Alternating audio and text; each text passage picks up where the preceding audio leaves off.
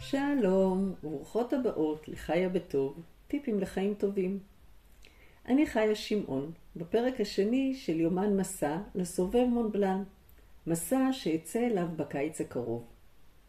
החלטתי שמעבר להתרגשות וההנאה בהכנות לקראת, רוצה לעשות את המסע הזה הרבה יותר משמעותי.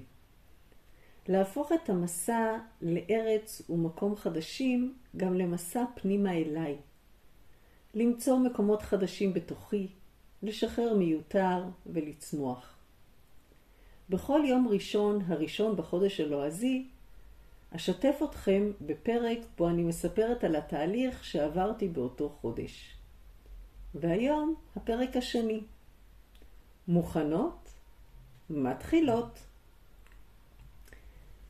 קשה להאמין, עבר חודש מאז הפרק הקודם. ואני קרובה בעוד חודש לטיסה. אז מה עברתי החודש? החודש התחיל בתזכורת להקשיב לגוף. יש לי קבוצת פייסבוק נשית שנקראת מקשיבות לגוף, וכבר כמה שנים שאני מתרגלת את ההקשבה מתוך ידיעה שהגוף מדבר אלינו. הוא נותן לנו סימנים מתי טוב לו, ומתי אנחנו מגזימות, ומתי הוא זקוק למשהו אחר. לרוב אנו נרגיש כאשר הגוף זקוק למשהו, כי נרגיש לא טוב. כשהכול בסדר, אנחנו נוטות לקחת את זה כמובן מאליו. קל לנו, הרבה פעמים כמו בשאר התחומים בחיים, לשים לב לעצמנו רק כאשר לא טוב לנו. בתחילת החודש היה יום שהרגשתי בו חלשה פיזית, ובחרתי לוותר על אימון ההליכה. בחרתי לקחת את הזמן ולנוח. אחרי הרבה שנים של עבודה עם הגוף, יודעת שהגוף מדבר אליי בכל רגע נתון. כאשר מקשיבה ונותנת לגוף את מה שצריך, הוא זורם איתי ומאפשר לי להרחיב גבולות. כאשר לא מקשיבה, מנסה לאתגר אותו במקום שלא מתאים, שם הוא עוצר, לא מאפשר את ההתרחבות. ואם עדיין לא מקשיבה ונלחמת בגוף, יכולה להגיע גם לפסיעות. ותאמינו לי שאני מדברת מניסיון אישי. הייתי שם בעבר. הפעם בחרתי לקחת יום מנוחה. מעבר להקשבה לגוף, גם נושא הסבלנות עולה. לחכות עוד יום עם האימון? עוד יום של הפסקה בסרגל המאמץ? מי שהקשיב על הפרק הקודם, הסבלנות היא נושא שעולה בחיי בזמן האחרון שוב ושוב. לואיז היי אמרה שסבלנות ללא קץ יוצרת תוצאות מיידיות, ואכן, גם כאן. אחרי שבחרתי לעצור ולחכות בסבלנות, כבר למחרת יכולתי לחזור לפעילות רגילה. הסבלנות משתלמת. גם בבירוקרטיה אה, הייתה התקדמות. נפגשתי בזום עם עדי מגורי, מי שמסייעת לי בצד של הלינות במסע. בפגישה היא סיפרה את סיפור הדרך של המסע, תיארה את המסלול, את החלקים המאתגרים, איך כדאי לחלק את הימים, אפשרויות של מסלולים חלופיים ועוד. היו עוד אנשים בזום, והיה נחמד לראות מגוון של אנשים עם אותה מטרה. תיאור הדרך ממש ריגש אותי. הבנתי את האתגר ואת היופי. ושוב הרגשתי כמה נכון לי המסע הזה. תיאור הדרך ומקומות הלינה האפשריים בכל מקום נתן את התחושה שזה אכן מציאותי והולך לקרות. כאשר נמצאת במקום הנכון, צצים ועולים עוד ועוד סימנים שמאוששים זאת. למחרת דיברתי עם אביחי, שעבר את המסלול לפני כמה שבועות. השיחה נועדה כדי שאוכל לשמוע איך היה לו, היכן ישן, ועוד קצת טיפים להתארגנות. עכשיו, שכבר היה לי את סיפור הדרך ושמעתי את עדי, המונחים ושמות המקומות היו יותר מוכרים. הרגשתי שאני מבינה על מה הוא מדבר, ושזה לא רק באוויר. בכל פעם שהולכת למקום חדש, זוכרת את הפעם הראשונה ששומעת שמות של ערים, מקומות לבקר בהם, אטרקציות, הכל נשמע זר ומוזר. וככל שמתעמקת בנושא, השמות והמקומות נשמעים יותר מוכרים, ואז אני פתוחה לשמוע מאנשים אחרים שהיו במסלול כי היא יכולה לקלוט טוב יותר.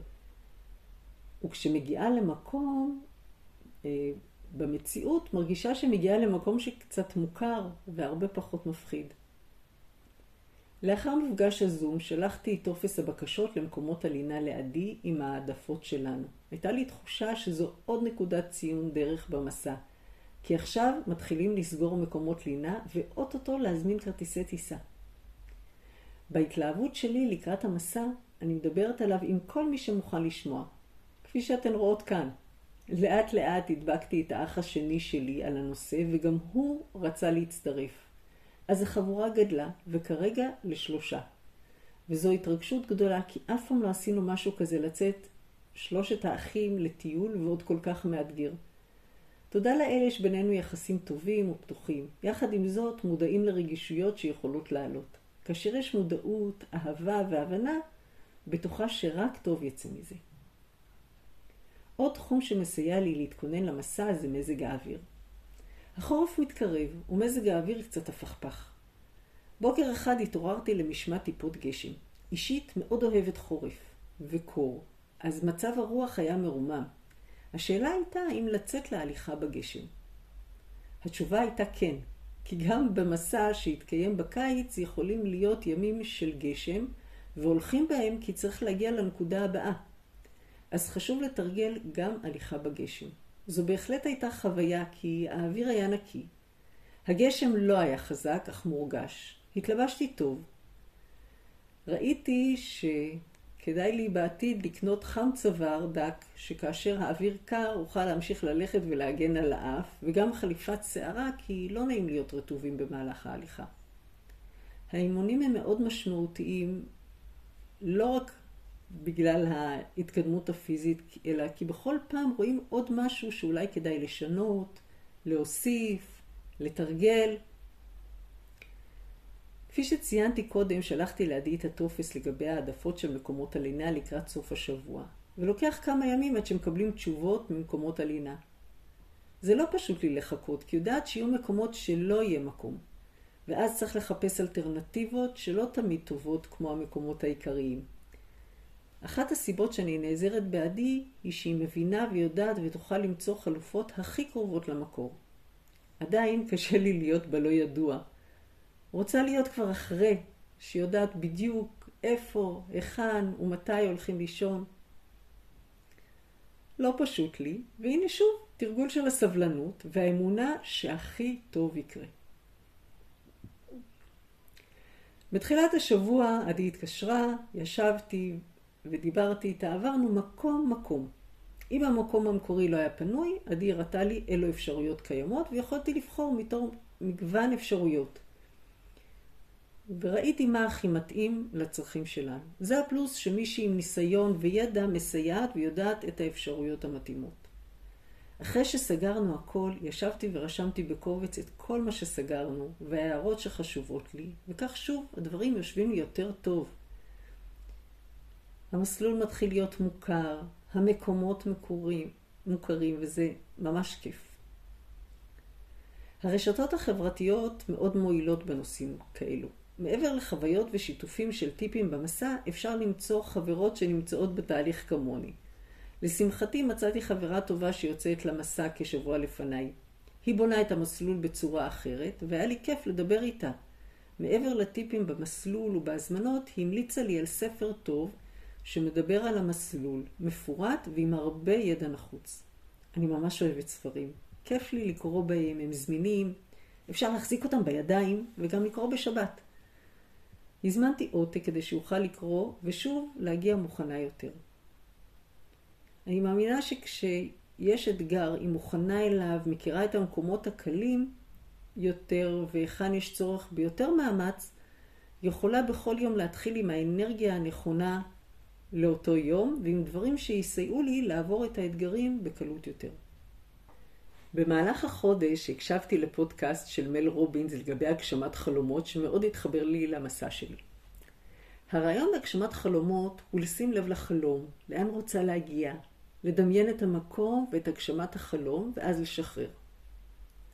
אחרי הדמיון הזה, להתחיל לדמיין את התהליך, את הדרך, הרעיון הוא לרדת לפרטים בדרך, לראות את החלקים הלא כיפים, לראות את האתגרים. כמו במסע שלי.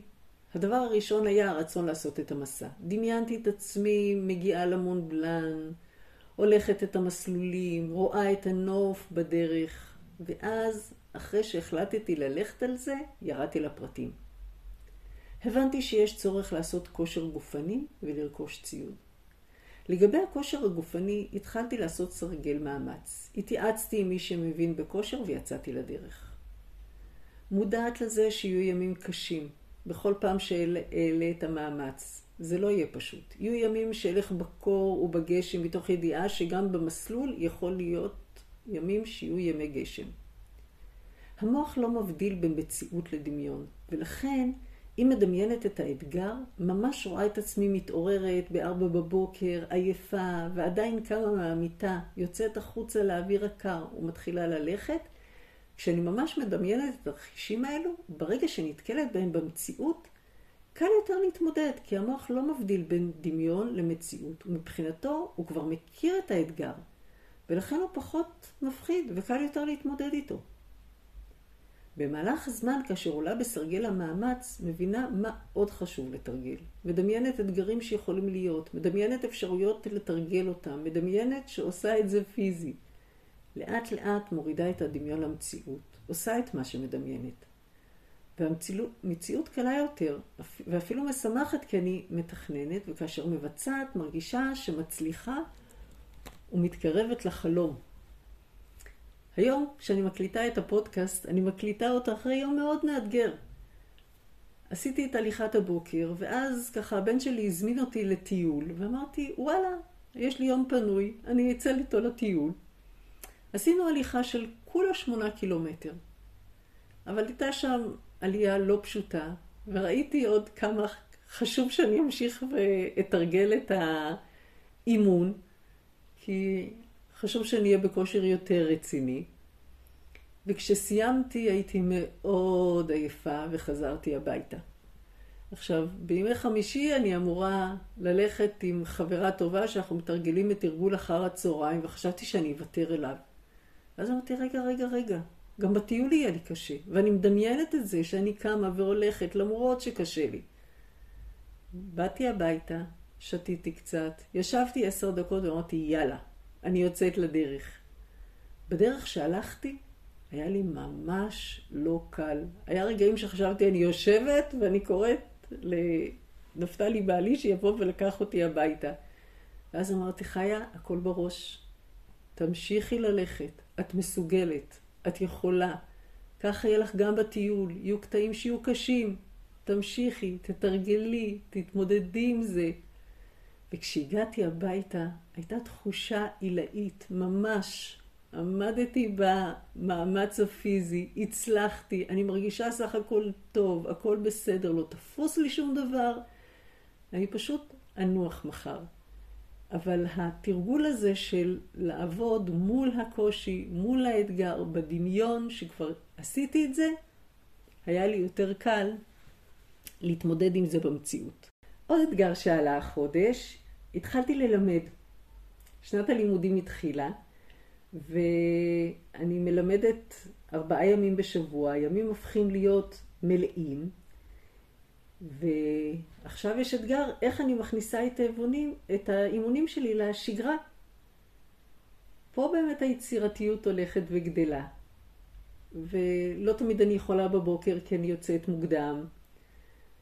אז uh, אני מנסה לחשוב איך אני יכולה לעשות זאת. אז לפעמים אני אעשה את זה אחר הצהריים, גם אם אני עייפה, עוד פעם, כי גם בטיול אני עייפה ואני אמשיך ללכת. לפעמים אני מכניסה את האימון בין פגישות. יצירתיות כבר ציינתי. עוד נושא שחשוב, שכדאי להקפיד עליו מאוד, זה הנושא של התזונה. כאשר אני מותחת את גבולות הגוף בעשייה מסיבית ופחות מנוחה, אז חשוב לתת לגוף את מה שהוא זקוק לו כדי שיוכל לסייע לעשות את מה שרוצה. באופן עקרוני אני תמיד אוכלת אה, תזונה בריאה, אבל לפעמים גם מגניבה ככה כל מיני חטאים קטנים. בתקופות כאלה כדאי להקפיד להוריד לגמרי סוכר לבן, ממתקים. ויחסית קל לי לקבל באהבה את המגבלה, כי חשוב לי להיות בריאה באופן כללי, ובמיוחד עכשיו, שאוכל להמשיך בשגרה העמוסה ובתרגול. בהמשך, כשהימים יהיו יותר מרווחים, שיהיה יותר זמן, אוכל לחזור לחטאים הקטנים מדי פעם. ומעבר לתזונה טובה, עוד גורם שמאוד משפיע על הבריאות וחיזוק מערכת החיסון הוא שינה. חשוב לישון מספיק שעות שינה טובה. בשבועות הקרובים אני מאוד מקפידה שיהיו לי מספיק שעות שינה בלילה, שיהיו לי כוחות להמשיך לעשות מה שרוצה, ושמערכת החיסון תהיה חזקה. שוב, כשיש עומס, אז חשוב להתמקד מאוד במה שעושים, איך שעושים, לאכול טוב ולישון טוב. החודש כמעט מסתיים. אני למעלה מחודשיים עושה אותו מסלול בבוקר. המסלול של הבוקר נועד להזיז את הגוף, לחמם אותו, ואז פעמיים שלוש בשבוע אני עושה מסלול יותר אתגרי שעדיין לא הגעתי לשיא שלו, אז כל פעם הוא יותר מעניין. אבל במסלול הבוקר, לאחר כמה שבועות שאני עושה אותו דבר, המסלול התחיל לשעמם אותי. באופי שלי אני מאוד מתלהבת מדברים חדשים, עושה אותם בכיף, אך כשהעשייה חוזרת על עצמה לאורך זמן, אני מתחילה להשתעמם, ואז קשה לי להתמיד.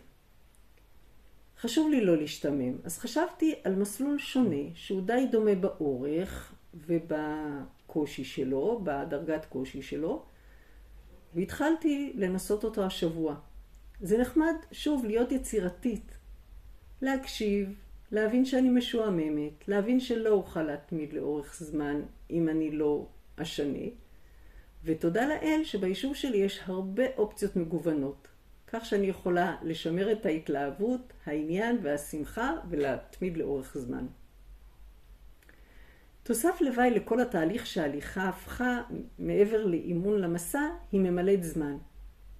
אם יש לי צורך לחכות בין פגישה לפגישה, לוקחת נעלי ספורט ומתחילה ללכת. תמיד טוב ללכת קצת, והיופי בתרגול הזה שאין מקום שאי אפשר לעשות אותו. תמיד יש רחוב ומרחב שאפשר ללכת בהם. בעצם לא תמיד צריכה נעלי ספורט. גם אם פתאום נוצר לי פער, אני יכולה עם הנעליים שלי הן טובות להליכה רגילה, אז כשיש זמן, פשוט אפשר להתחיל ללכת. אין לי בעיה גם להחנות את הרכב קצת רחוק, שיהיה לי עוד כמה צעדים. עולה יותר במדרגות ולא במעלית כדי להתחיל ולתרגל עליות. וככה מרוויחה כמה דברים. מאפשרת לגוף תנועה, מעבירה את הזמן ומעודדת את הורמוני השמחה וההנאה. לקראת סיום רוצה להודות על המרחב הזה. השבוע חשבתי לעצמי, מה כבר יהיה לי להגיד כל חודש? הרי המציאות הופכת להיות שגרתית. אבל כשאני חושבת על החודש שעבר, אני רואה שהרצון שלי שהמסע יהיה משמעותי, גורמת לי לחיות בצורה מודעת יותר, ולראות בכל דבר שקורה משהו שאפשר ללמוד ממנו. אז זהו להפעם, ועד uh, לחודש הבא, שלום ולהתראות.